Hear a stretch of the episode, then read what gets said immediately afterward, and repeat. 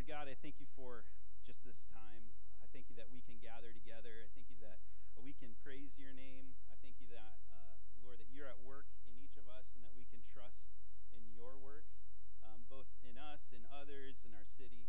And so, God, we just, uh, as we open your word today, I pray that you would open our hearts, that you'd teach us, uh, that you'd reveal your truth to us um, straight from your word, God. And we pray this in Jesus' name.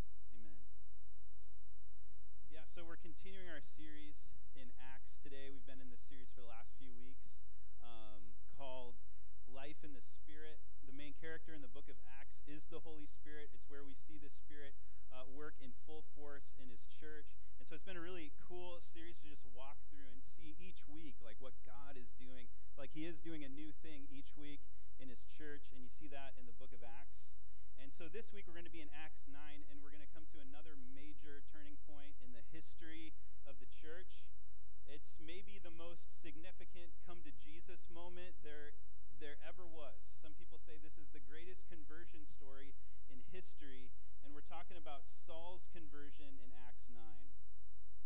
So, Saul, who's also known as Paul in the Bible, you, you probably know that, um, but, but he is was the leading apostle, the leading missionary, the leading theologian, um, the leading scripture writer in the baby church. Like he wrote 13 of the 27 books in the New Testament. You know, he is the kind of the, the, the theological leader of the church um, in the New Testament. And, and but before we get there, before he was that, he was the greatest oppressor of the church. Before he was all those things, he was the greatest oppressor of the church. Who he is from Acts 6 to Acts 9. He is the greatest oppressor of the church. He's called evil. Uh, he's described as breathing threats and murder against the church. He bound up Christians, he threw them in prison. Um, he had a green light from the Jewish leadership to persecute God's church. And so he watched, he had henchmen that would beat and torture and drag off and even kill Christians. He was truly an oppressor in every sense of the word. And I said this before we don't live in the same time as the early church in Acts. You know, so when we talk about oppression, uh, I, I don't think we fully grasp maybe what we're looking at here. Like our church and our country, we haven't experienced the same pain, pressure, persecution that those in that time were experiencing. We're a little removed from that. But we still have we still have an idea of what it means to be an oppressor and what it means to be a victim. You know, we still understand what it means to be an oppressor and what it means to be a victim. And today, many of us are standing up for victims, which we should do. It's the biblical thing to do to stand up for the oppressed in our city and society. But in a world that is standing up for victims, this story challenges our sensibilities on justice. It challenges our sensibilities on justice because why would God take his greatest threat, his greatest abuser, and his greatest pain in the neck and make him the leader of his church? Why would God do that? If Hollywood was writing this movie, Saul would be falling off a cliff at the end of the movie and everyone would be cheering, you know? But that's not what God does. God takes his greatest offender and makes him the leader of his church. He has this completely different plan. And, and you know, we still live in a world that, um, or, you know, what do we do with a grace that extends to both victims and oppressors. That's what we wrestle with in this passage.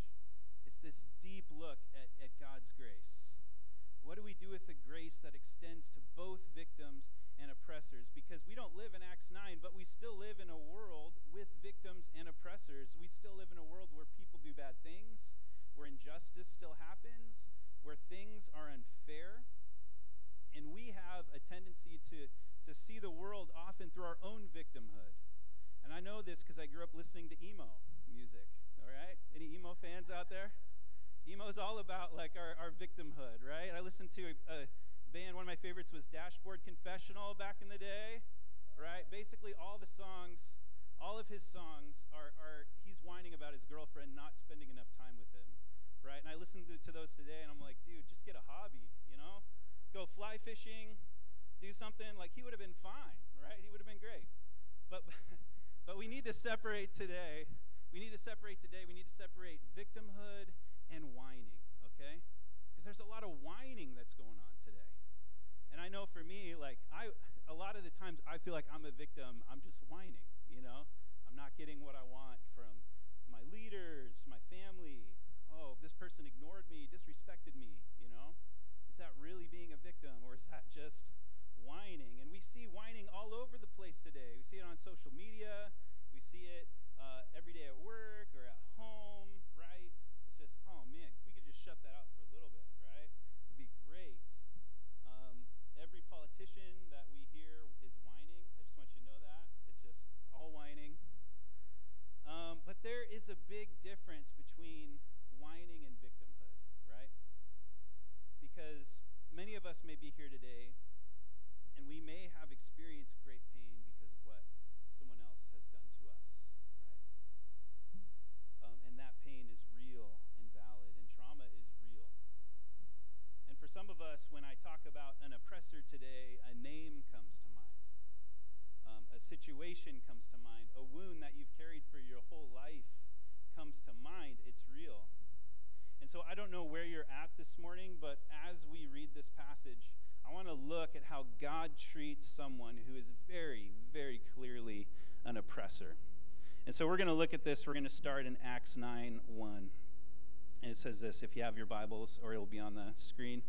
It says, But Saul, still breathing threats and murder against the disciples of the Lord, went to the high priest and asked him for letters to the synagogues at Damascus so that if he found any belonging to the way, men or women, he might bring them bound to Jerusalem. Now, as he went on his way, he approached Damascus, and suddenly a light from heaven shone around him. And falling to the ground, he heard a voice saying to him, Saul, Saul, why are you persecuting me? And he said, Who are you, Lord? And he said, I am Jesus, whom you are persecuting. But rise and enter the city, and you will be told what you are to do. The men who were traveling with him stood speechless, hearing the voice but seeing no one. Saul rose from the ground, and although his eyes were opened, he saw nothing. So they led him by the hand and brought him into Damascus. For three days he was without sight, and neither ate nor drank. And so, what do we have in this story? Well, we start out, and Saul is in a full rage. Uh, it says he's breathing threats and murder. That means that his rage was at a level where it had taken over his body, his thoughts, his mind, that his anger was now involuntary. He was uncontrollable. He was consumed with his anger towards the church, the way, as it was called. And so he's traveling uh, from Jerusalem to Damascus because Damascus is a city that has 30 or 40 Jewish synagogues in it. It has a large Jewish presence. And what he wanted to do was protect them from this like Jesus movement stuff that was coming in. He didn't want them to get infected with this Jesus thing that was happening in Jerusalem. And here's the thing Saul thought he was doing the right thing. Saul thought he was doing the right thing. Saul thought he was defending God's honor. You know, he was a young man. He, was, he had been brought up in the ways and the traditions of his people. And while he was doing all this stuff, he was getting approval from his superiors. And so, in his mind, the way of Jesus had become such a threat um, to what he knew um, that the murders and the kidnappings and all of that was justified. Like, that's the disconnect. And so all that is going on through Saul's head. But this is what I find really, really surprising. It is in the middle of that rage that Jesus reveals himself to Saul. It is in the middle of it. It's not after a calm down, cool down. It is in the middle of this rage. Saul, uh, Jesus reveals himself to Saul. Jesus didn't wait for Saul to cool down. Jesus didn't wait for Saul to have a reflective day at the beach. Like he met him I went to the beach last week, and it was great. Um, but I, he met him when he was like fully aggressive, full rage. And, and even though Saul didn't want anything to do with him, he, he in fact, he wanted to, to snuff out the name of Jesus all throughout the region. It's, it's then, it's when Saul is breathing murder that Jesus chooses to reveal himself to Saul. That is a big deal. Jesus doesn't ha- like just show up like this very often in Scripture. Uh, Jesus, you know, this is like a special thing. And I wonder, does that bug you at all? Because I've been a Christian a long time, and I would love to have a Jesus moment like this, right? I'd love to be like walking down H Street and just Jesus to show up in this big cloud of glory and be like, oh, cool, I knew I, that, just that assurance of faith, right? Like I can see it. And yet, and, and, yet, Jesus chooses to reveal himself to his greatest oppressor, not the people who were living and dying for him. That's just, how does that work? How does that work? And here we see Jesus choose to speak directly and clearly to someone who hated him. And the, this man who's running in the opposite direction. And it says that he shows up in this blinding light. It knocks Saul to the ground. And Jesus says, Saul. And he repeats it Saul. Like, calm down, man, right? Saul, Saul, why are you persecuting me? It's like Jesus is pleading with Saul and he asks the question, why? Why are you persecuting me? Why? See, the word why, when we ask the question why, it implies pain, right? Why would this happen? Why did this tragedy happen? What, you know, why is that question that we ask when things are going really, really bad? And Jesus asks Saul, why? Why are you persecuting me. I want you to see, too, that's how much Jesus identifies with us. That when we hurt, he hurts. We are that connected to him. And so Jesus asks Saul that question, why? And Saul, who's lying on the ground, he recognized that this is like the voice of God. And what he does is he responds to the question, why, with the question, who? Who are you, Lord? Who are you?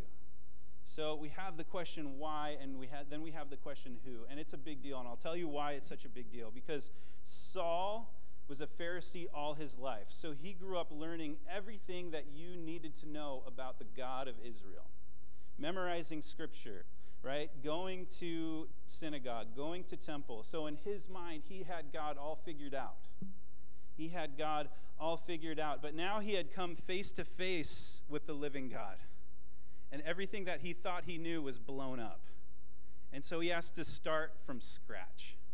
And he asks, Who are you, Lord?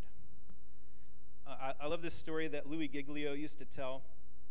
Uh, Louis Giglio used to tell a story about going to Mount Rainier on a road trip and when he was in college. And Louis from Georgia. And um, Georgia has some hills, but not like huge mountains, right? I know you guys aren't from Georgia, but you're, you're close, right? Okay.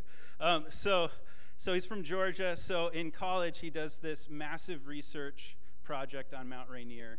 Um, and he, he knows everything there is to know about Mount Rainier. He knows the elevation, he knows the names of the glaciers, he knows the annual amount of snowfall, stuff that none of us know, right? Even though we live close to it, none of us care what the glaciers are named on Mount Rainier. Maybe some of us do, but most of us probably don't.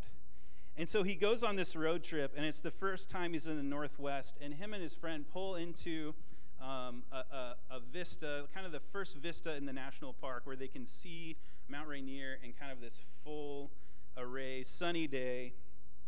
And he got this up close and personal view of it, and he said at that moment, he just burst into tears. Like it was more beautiful than anything that he had ever seen before. It was bigger than he could imagine. And it's like, he had a moment with the mountain, right? He had a moment taking in the beauty of it. And his point was man, there's a big difference, huge difference between knowing about God and knowing God and like experiencing God. Saul had learned his whole life about God to the point where, where he would, thought he was justified in killing other people, right? Because his theology, his theology allowed it. But this is the first time that Saul experienced God. And God stopped him dead in his tracks. God spoke directly to him. He stood face to face with Jesus. And so that's why he asked the question Who are you, Lord? And I believe that's the most important question that any of us could ever ask. That is the most important question any of us could ever ask, whether you're not a Christian or a new Christian or you've been in the church a long time. Like, that is the most important question you could ever ask. And so many times we wait for crisis to happen before we ask that question. Uh, we wait until life is unraveling to ask God that question. But my encouragement is don't wait to ask that, right? Just ask God, Who are you? Because it's not enough to know about God, it's not enough to go to church. Jesus invites us to seek Him, to seek Him first, and that He will reveal Himself to us. And so, Saul's real answer to this question, why are you persecuting me, is really because I don't know who you are. And just think about that for a minute. The reason why Saul is persecuting Christians is because he doesn't really know who God is. He doesn't really know who Jesus is. If Paul had known who Jesus was, if he knew the love of Jesus and the character of Jesus and the truth of Jesus, then he wouldn't have been oppressing him. I think that's important for us to realize because what if the main reason um, that oppression happens today? What if the main reason why people make bad decisions today is because they don't actually know who God is? They don't actually know the character of Jesus. They don't actually know that there is a God of the universe who loves them completely. What if that is the fundamental answer to the problems that we see around us? And here's the thing you know, we, we've, we've talked about victims and oppressors, uh, but when it comes to our position before God, we are all in the oppressor category. We are all in the oppressor category. We all sin. And because we sin, that makes us an oppressor. And we all hung Jesus on the cross. We have all mocked him. I just want you to remember what Jesus actually said as he's hanging on the cross. This is Luke 23. It says, And when they came to the place that is called the skull, there they crucified him, and the criminals, one on his right and one on his left. And Jesus said, Father, forgive them, for they know not what they do. Right? They know not what they do. They had no idea whom they were crucifying. They had no idea the offense of, of hanging the Son of God on the cross. They had no idea the sin that they were committing against him because they had no idea who he was. It's only at the end that one of the soldiers says he truly was the Son of God. And what is Jesus' heart as this is happening? He says, Forgive them they know not what they do. They know not what they do.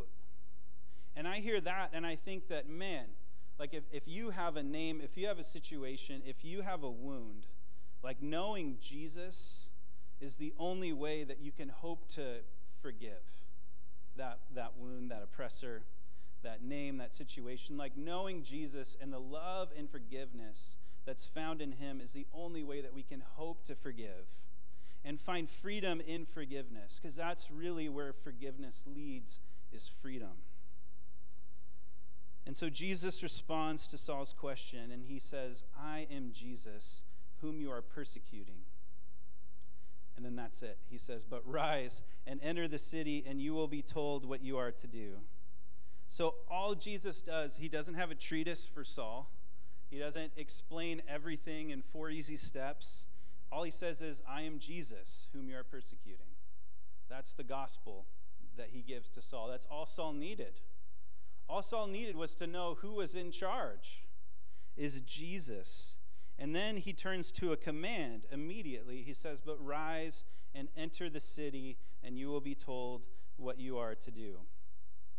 Like, that's crazy how fast Jesus turns the subject. You know, he could have just like rubbed it in Saul's face. And here's the list of everything you've done. And you're going to need to ask forgiveness for each of these things before I can give you this directive. But instead, he's like, No, no, you've hurt me, but I want you to go. I want you to do this thing. And what do we make of this? By the way, there's a 180 degree turn that Saul makes in this moment. Saul obeys. But what do we make of this? We make that this story shows us the depth of God's grace. Like the depth of God's grace and his pow- the power of his calling in our lives, right? That, like his grace is an ocean it is overflowing that that jesus would offer such um, forgiveness to someone who has been going 100% in the wrong direction and we're all in that boat before we know jesus you know saul later paul when he talks about how jesus was willing to die for us he talks about how jesus died for us even though we were his enemies while we were still his enemies and i just want to read this uh, what he wrote in Romans 5. It says, For while we were still weak, at the right time Christ died for the ungodly. For one will scarcely die for a righteous person, though perhaps for a good person one would even would dare even to die. But God shows his love for us in that while we were still sinners, Christ died for us. So we were weak when Christ died for us. We were ungodly when Christ died for us we were still sinners when Christ died for us. And I want to talk about the word sinner because it's a, a word we really only use in the church. Um, but it comes from the Greek hamartolos, and it refers to someone who misses the mark, but, it, but really it's, it's an offender, an offender of God. That we were all offenders of God before he saved us. And that's what he does here with Saul we see the depth of God's grace, but we also see the speed of God's grace. Like God's grace is quick, right?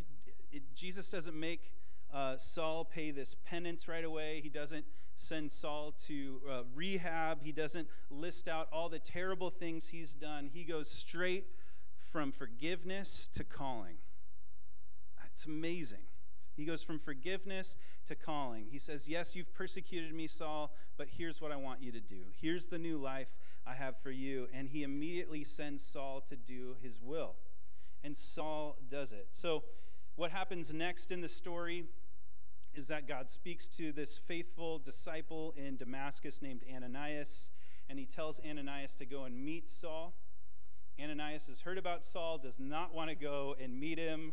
Um, just don't send me to that guy, you know, please.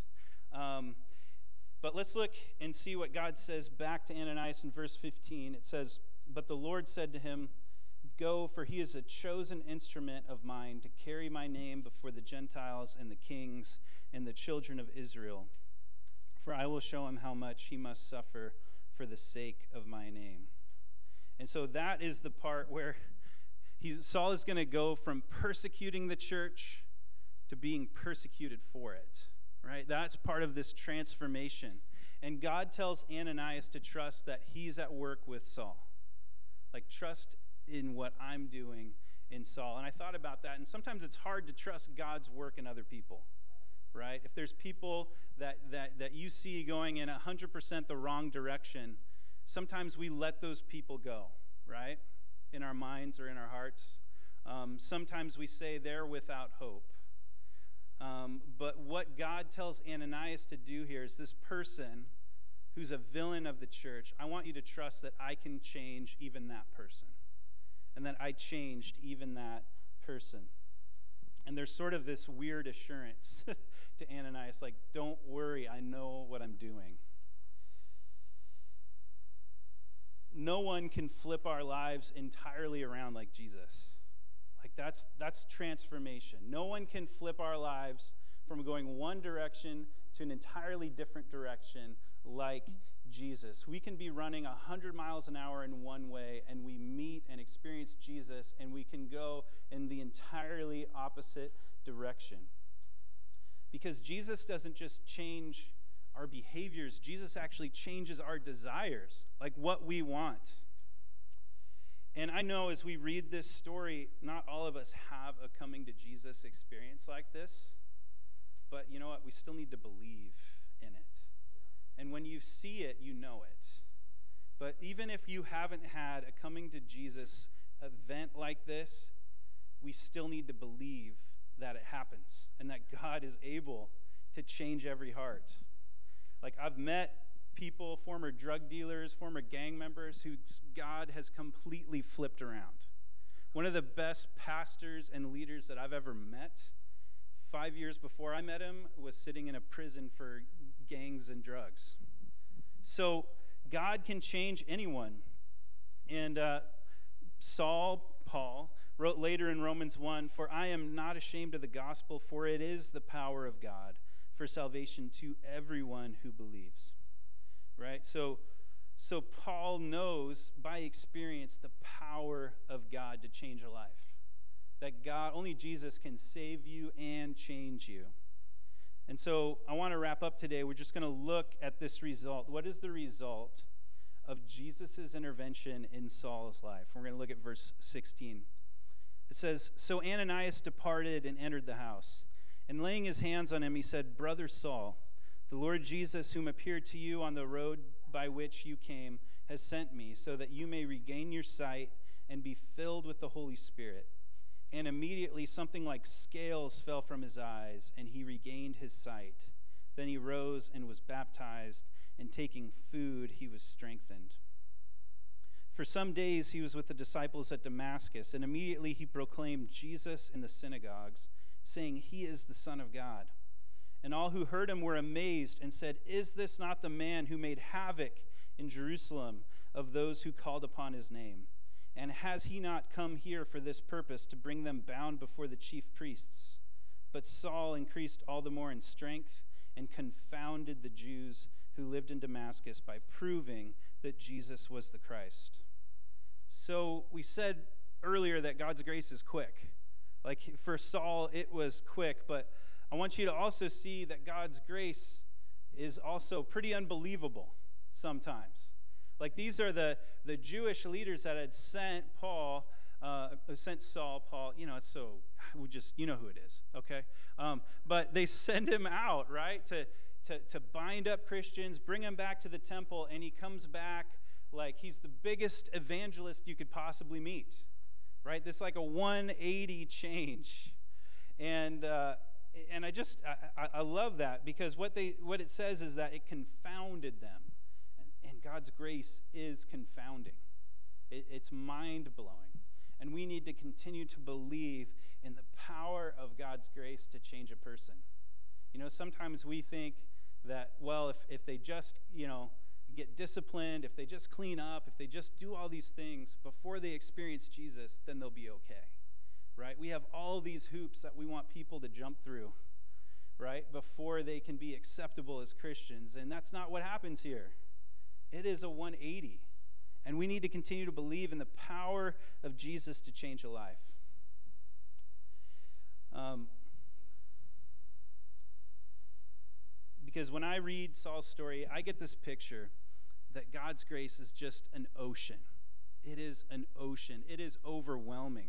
And yes, I just came back from the beach, so ocean was fresh on my mind but it's deep and powerful and we can't we can't fight against God's work in a person when someone is immersed by it. As we close, I just want to share this quote from Tim Keller. He said, "Change won't happen through trying harder, but only through encountering the radical grace of God. Change won't happen through trying harder, but only through encountering the radical grace of God." That's the, that's the gospel, gospel recipe for change. Encountering the grace of God, experiencing freedom in Jesus. Because we can try to change our lives through trying harder. We can try to change people through trying harder. We can try to change culture through trying harder. But no, it's through the power of God to change a life. So if your picture of God's grace is less than quick, transforming, confounding, Maybe you just need to sit with Him for a while and realize how big this ocean of grace is. And as we close today, I want to invite you this week to take a moment with God to just invite Him to speak to you. Is there grace that you need for someone else in your life? Is there forgiveness that you need for someone else in your life? Have you been an oppressor or an offender and you need to ask for forgiveness? Because now might be the time to admit that to God. Now is the time. And so ask God to lead you according to his grace so that you can do his will. Let's pray. Lord, we just praise you, God, for the, the, the miracle of your grace, God, that can meet anyone in any situation and transform them. Lord, I pray that you would help us to believe more and more in the transforming power of your grace and that we would see it more and more in our lives, God, because we believe that you are actively at work transforming every part of our lives. Lord, we give, we know you have the power for change. We know that you have the power for salvation. We know that you have the power to take what's dead and make it alive. And I pray that you just start with us this week, God. The dead parts of our lives, God, the broken parts of our lives, would you transform this week? God, we know what those are. Lord, we know what those are. Or God, I pray that if, Lord, if, if, forgiveness is a struggle this morning, as we talk about oppression, as we talk about uh, our victimhood, God, I pray that you would give us the same spirit of Jesus to forgive. God, that you would just empower us forgive so that we can walk in freedom Lord, the freedom of right relationship with you and right relationship with others. And Lord, we ask this, God. We praise you in Jesus' name. Amen.